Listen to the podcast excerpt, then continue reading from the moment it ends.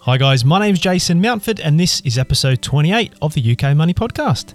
Thank you for tuning in today to, to today's show, guys. It's always always good to see those listener numbers increasing. It's kind of getting a little bit not quite exponential, but I'm getting a lot more new listeners um, every week, which is which is really really great for me to see. And I think a, a big part of that has been to those of you who've been leaving a review on on Apple on iTunes or Apple Podcasts, whatever they're calling it these days. Um, I had quite a few reviews coming through last week after I, I, gave out a little request for them. So that's been really nice to see. I have to especially give a shout out to JC Alex, who left me um, some really nice comments on Apple. Um, which keeps me very motivated. It's really nice to hear that the content I'm putting out there is useful to you guys. Um, and if you feel like you're getting some value from it, um, if you could leave me a review, that would that would be awesome. I would really really appreciate it. Now.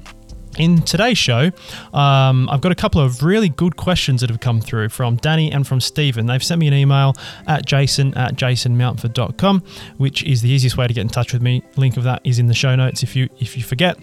Um, and they've asked me some really interesting questions. One about capital gains tax and one about pensions, but they are a it's an in- interesting angle I've not heard much of before, but it makes a lot of sense. So I'm going to be talking through that today. I'm going to be answering those questions and explaining uh, a couple of bits and pieces about CGT and about pensions that you might not have heard before. Now, obviously, this is called the UK Money Podcast. It's geared towards people who are living in the UK, but I am seeing a number of listeners from different countries around the world, which is interesting. So, probably a lot of expats, but um, especially the capital gains tax portion of, of today's show is the, the concepts are quite broad. And I'm especially going to talk about cryptocurrency. I know I'm talking about that uh, more and more. Um, but I, I, just find it personally very interesting, and it is an area that I'm seeing more and more people um, are investing in. Obviously, I can't recommend crypto as an advisor, so it's not something I do in my, my professional day to day. But I think it is going to become more and more, more and more relevant. Um, uh, I think eventually it will be regulated. It will become part of um, the mainstream financial services. Not not at the moment, um, but the concepts around this are, are really interesting when we're looking at buying and selling different assets, but not directly buying. Oh, sorry, selling them to your home currency. So even if you are from somewhere else in the world other than the UK, the first thing we're going to talk about is probably going to be a value. So let's just let's just jump straight into it. So the question that I've had from Danny, now the question he's given me isn't actually directly uh, about cryptocurrency, but he's basically looking at selling some stocks that he's got. So he's invested in some shares. Um, and he's obviously made some money in those, which is great. And he's now looking to basically sell the individual holding. And the question that he's given me is when do I have to pay capital gains tax? Is it when I sell the asset into cash on the platform I've invested with? Or is it when I only only when I withdraw my money from the platform into my bank account? You know, if I reinvest into something different uh, in a short space of time, you know, do I still have to pay capital gains tax? And that's actually a really good question because you know if you think about when we are looking to invest some money, kind of regardless of of um, which platform you're using, it feels to us like we invest that money when we transfer it from our bank account onto the investment platform. You know, in our in the way my mind works anyway, is that when I've when I've when the money leaves my bank account, it's it's now invested. But actually, what happens, and you know, if you if you, if you think about this, it's it kind of makes sense. You know, the money is transferred from our own bank account. Um, into the bank account of the investment platform you're investing with. So it goes from a bank account from a bank account. So technically, at that point, the money is on the platform, Hargreaves Lansdown or Vanguard or whatever. But if it's in cash, it's still a cash account, still a bank account in your name, just with a different financial organization. So at that point, you haven't actually invested any money. The money goes in cash onto the platform, and you then buy shares or you buy an investment fund with with that money. And at that point, then you have invested. And so when you actually um, sell that investment, even if the money doesn't come out of the platform, you have sold that investment. So it is a, a, capital gains tax event. And this is going to be the case in most countries around the world. I know in, in, Australia this is this is definitely the case. You know, it doesn't matter when the money ends up back in your bank account. It matters when you no longer own an asset. So if you um, transfer money onto an investment platform, you buy some Apple, it's in cash. You buy some Apple shares with that cash once you sell, sell those Apple shares and uh, the money is back in cash on the investment platform, you have realized a capital gains event, whether that's a loss or a gain, or even if it's neutral, it still counts as a disposal at that point. So that is a really good question because it's something that if you have been investing for a little while is, is, is quite intuitive, but if it's all brand new to you, you can it, I can definitely see how that could be a bit of a, a blurry line. And it doesn't matter if you reinvest that money um, very quickly. Um, if you trade 100 times a day, every single one of those trades is potentially a CGT event.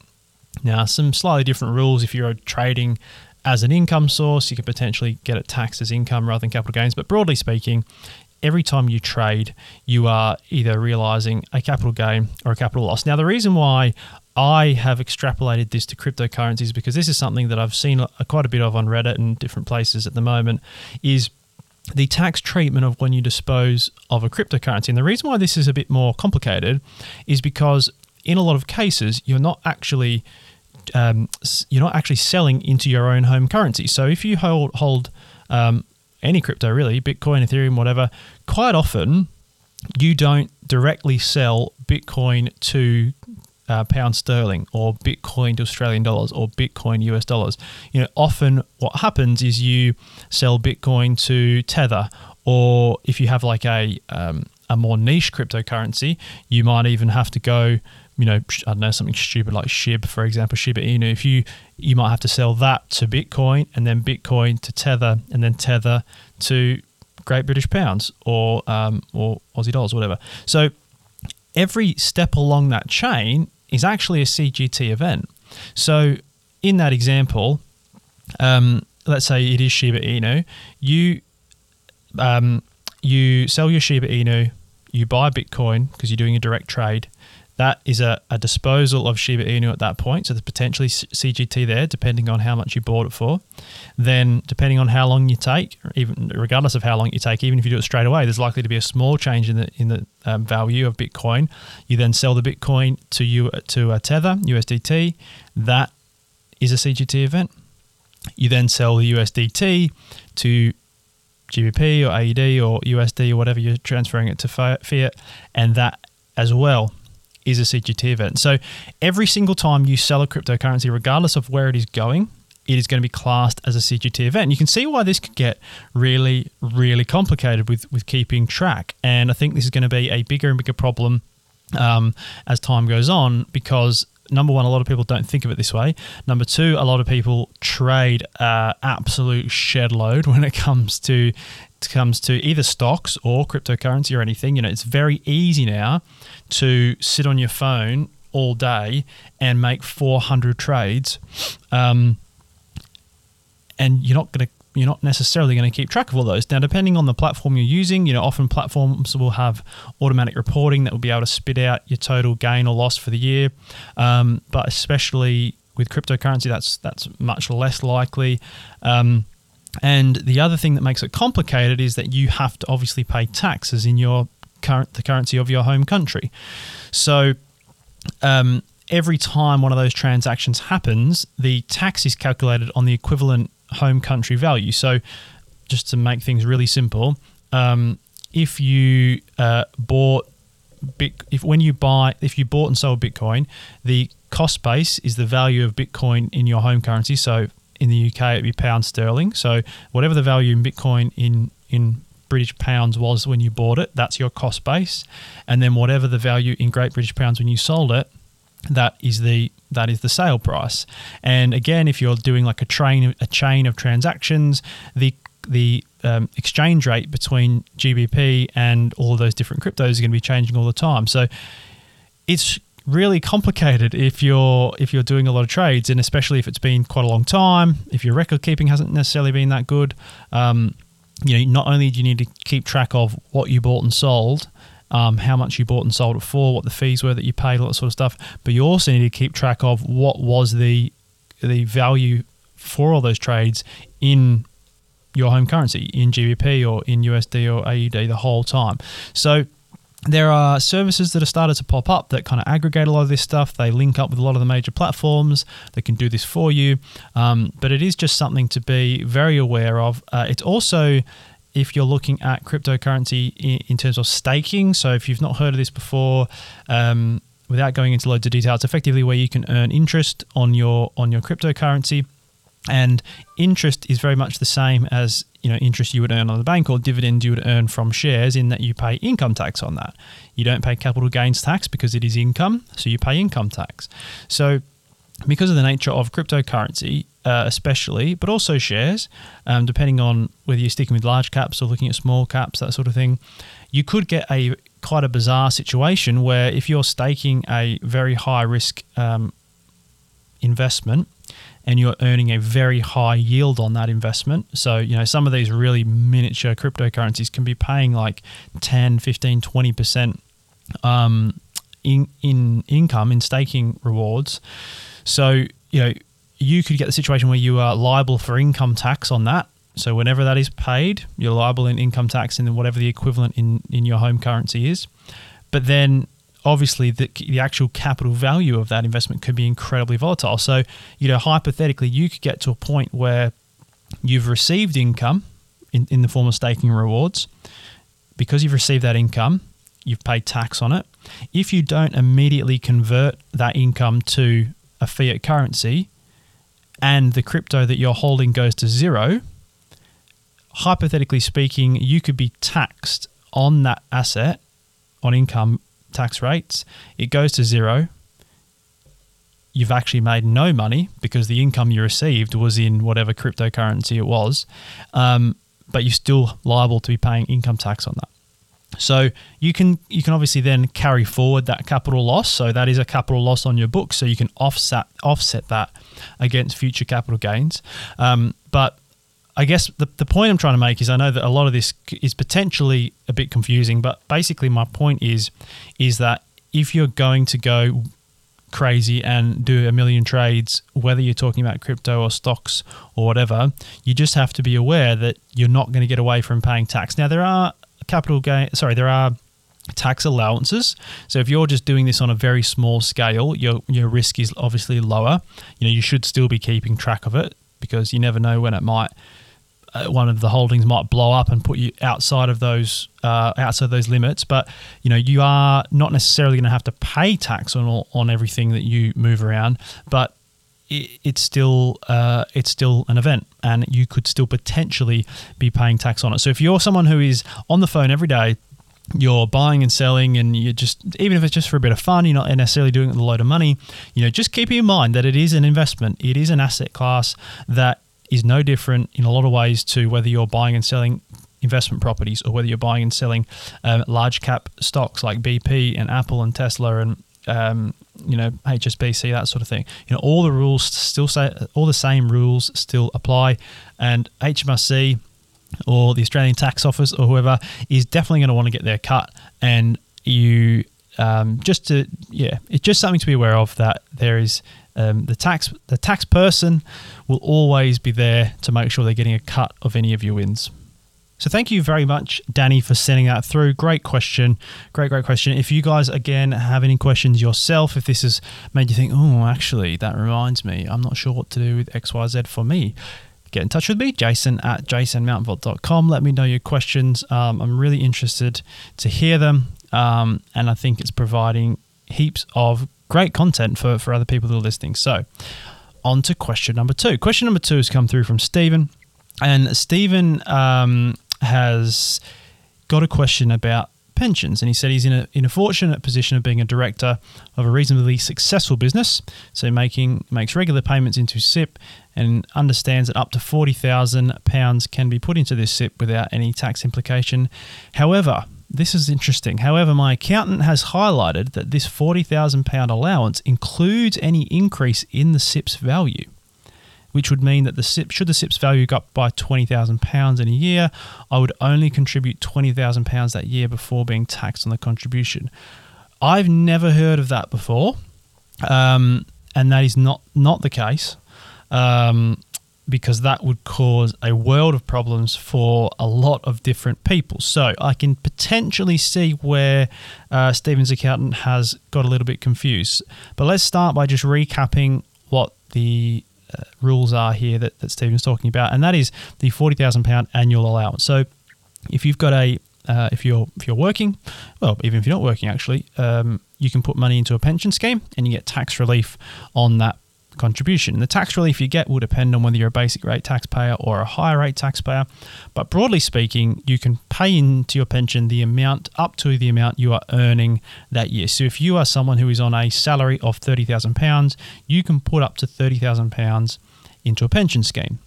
Now, importantly, that includes tax relief. So if you are, uh, includes the tax relief at source. So if you're putting in um, well, let's just use the, the, the 40,000 um, pound figure. If you're putting in 32,000 pounds, that figure gets grossed up. So that's the equivalent of a equivalent of a refund of the tax that you would have paid. So if you put in 32,000 pounds, it gets grossed up by the uh, basic rate tax. So that's 32,000 divided by 0.8 and then that grosses that up to forty thousand pounds. So on thirty-two thousand pounds, you get eight thousand pounds tax relief.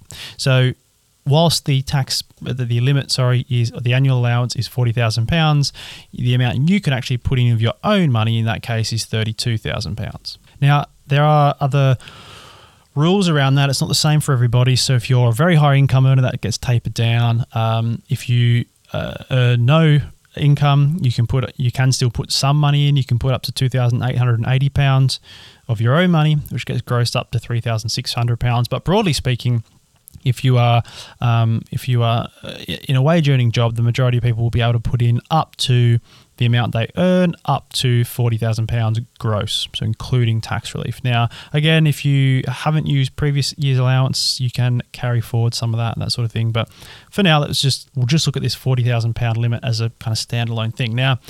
Um, Stephen's accountant has said that that includes any growth within the SIPP, which doesn't make sense because um, you can imagine somebody who's got a sizable pension balance. They would that would mean that they would, in good years, they would be absolutely smashing through their pension annual allowance um, without really without really trying. You know, if someone had eight hundred thousand pounds in a in a pension scheme in a SIPP, something like that, um, and they got a five percent return, you know, that's it. That's their full annual allowance used. You know, in a good year, if they got a 15% return, they've tripled their annual allowance.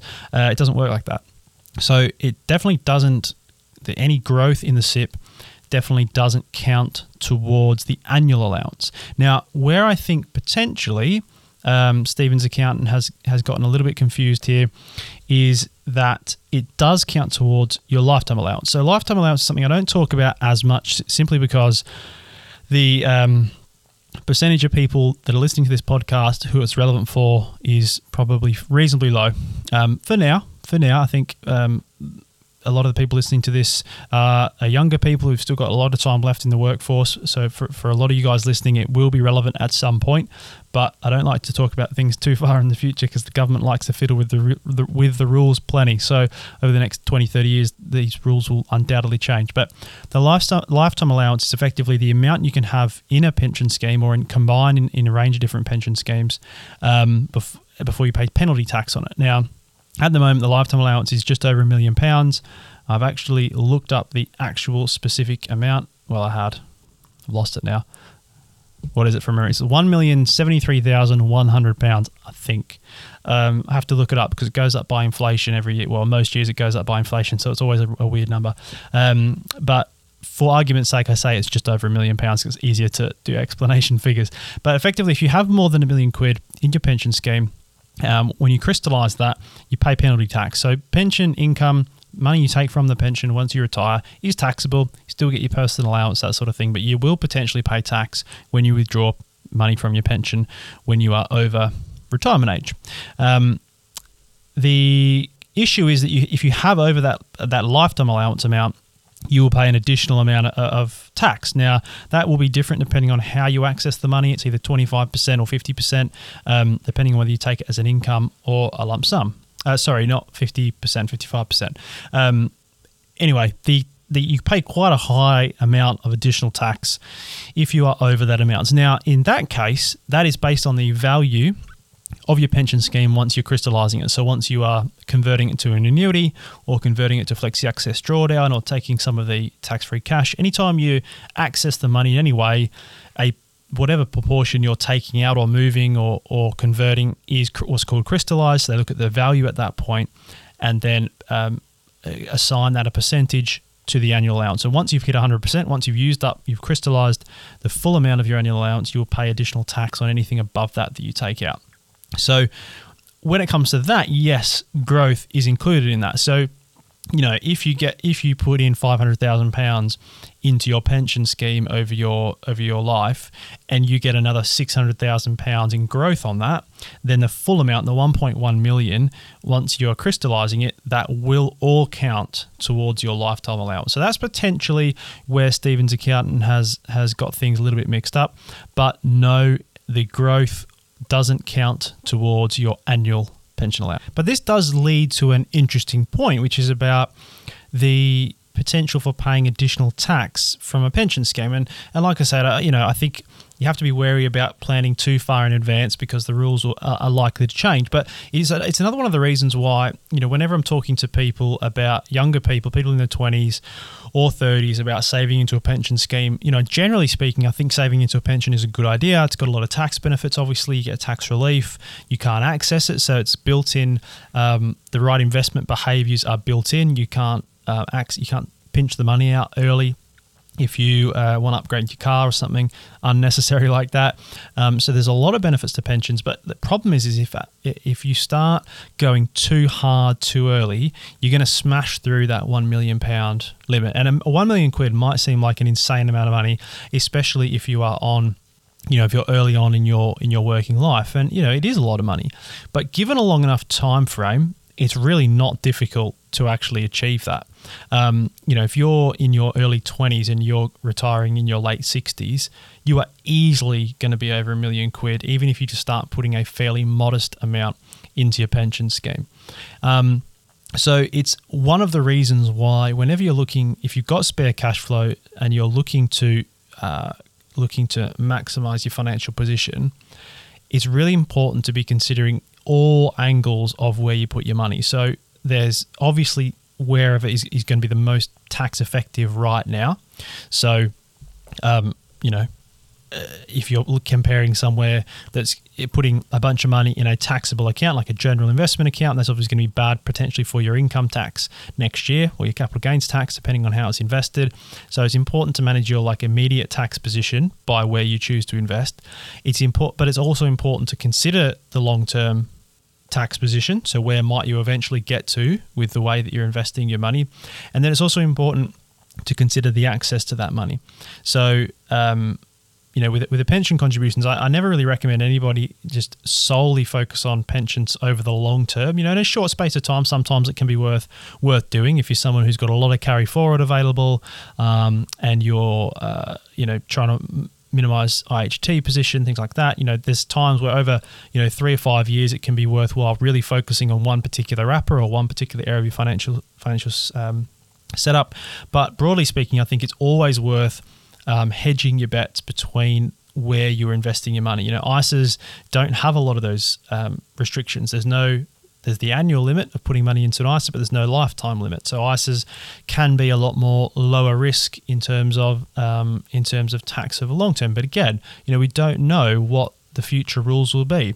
So if you went and smashed every single penny into your ISA, number one, you're missing out on the tax relief on the way in, so you got less money actually in the pot to invest. Um, but then who knows, in 30 years' time, the government might say, you know what, ISAs are no longer tax free, they're now tax um, tax effective or, you know, tax get a tax discount or something. So, you know, maybe you don't pay basic rate at 20% in an ISA, you pay basic rate at 10%, something like that. You know, there's always going to be legislative risk with everything that you're investing in. So by spreading the different ways you invest, you're reducing the chance that that that legislative risk is going to mess mess with your plan. And this is just a, another really good example of that. And you know, I just want to add on these two points really is that you know there is a lot of um, um, I think there's a lot of misunderstanding often about what value a financial advisor um, provides, and a lot of people. Uh, expect that the idea is that a financial advisor invests your money into investments that provide a better return than what you could do by yourself. And in some cases, that may be the case if you are new to investing, you're not, uh, you know, not comfortable investing in a range of different asset classes, you're keeping things too narrow. You know, there are cases where a financial advisor can invest better than you can. There are also cases where potentially there's not a lot of difference.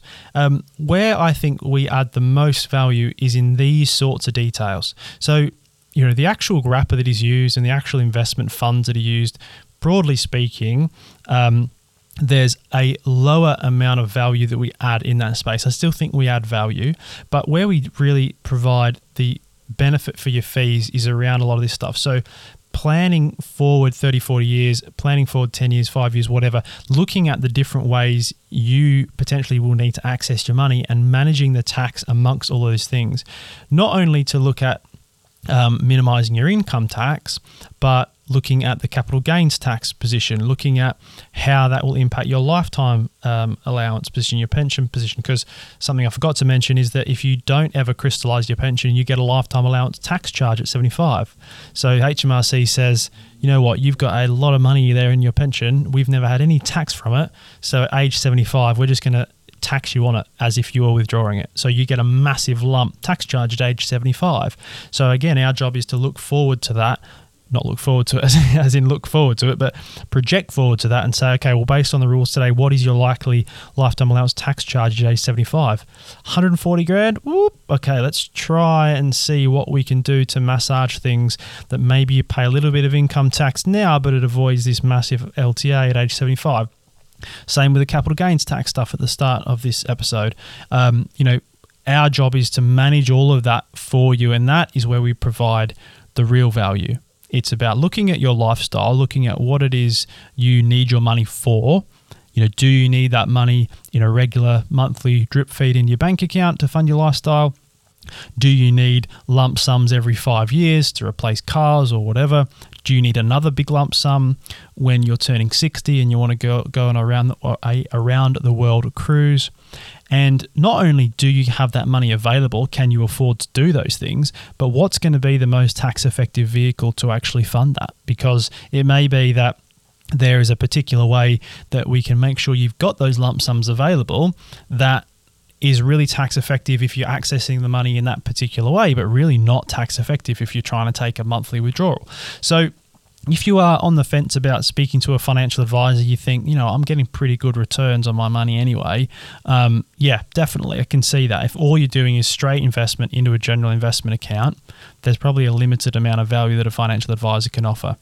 If actually, like 99% of people, your circumstances are a bit more complicated than that, and you're using different tax wrappers, and you're going to need money in different uh, you know, in, in various different ways for various different things, it's always worth having a chat um, to to someone like myself because you know there are even just programs that we can use. We've got some really um, fancy software that allows us to put in all this stuff, prints out a bunch of pretty pictures, and that we can we can work through. Um, because at the end of the day, you know, I, I do always say this, but it's important to keep in mind that you, your money is just a tool to live the life you want. It is all this stuff about saving tax about maximizing income and um, you know, managing a capital gains tax position, all that stuff. Like, it, you know, it's a game that is designed to make sure you have as much money as possible to do the things that you want to do, to be able to spend the money on your kids, to be able to go on the travel that you want to do, to be able to live in the kind of house that you want to live in.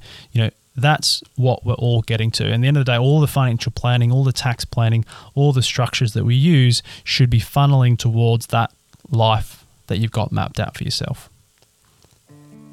So, guys, that is the episode for today. I really appreciate, as always, I really appreciate you listening in. If you have a question that you'd like me to answer on the podcast, it's jason at jasonmountford.com. And just one last little reminder if you could drop me a five star review on the Apple Apple Podcasts um, app, if that's what you use.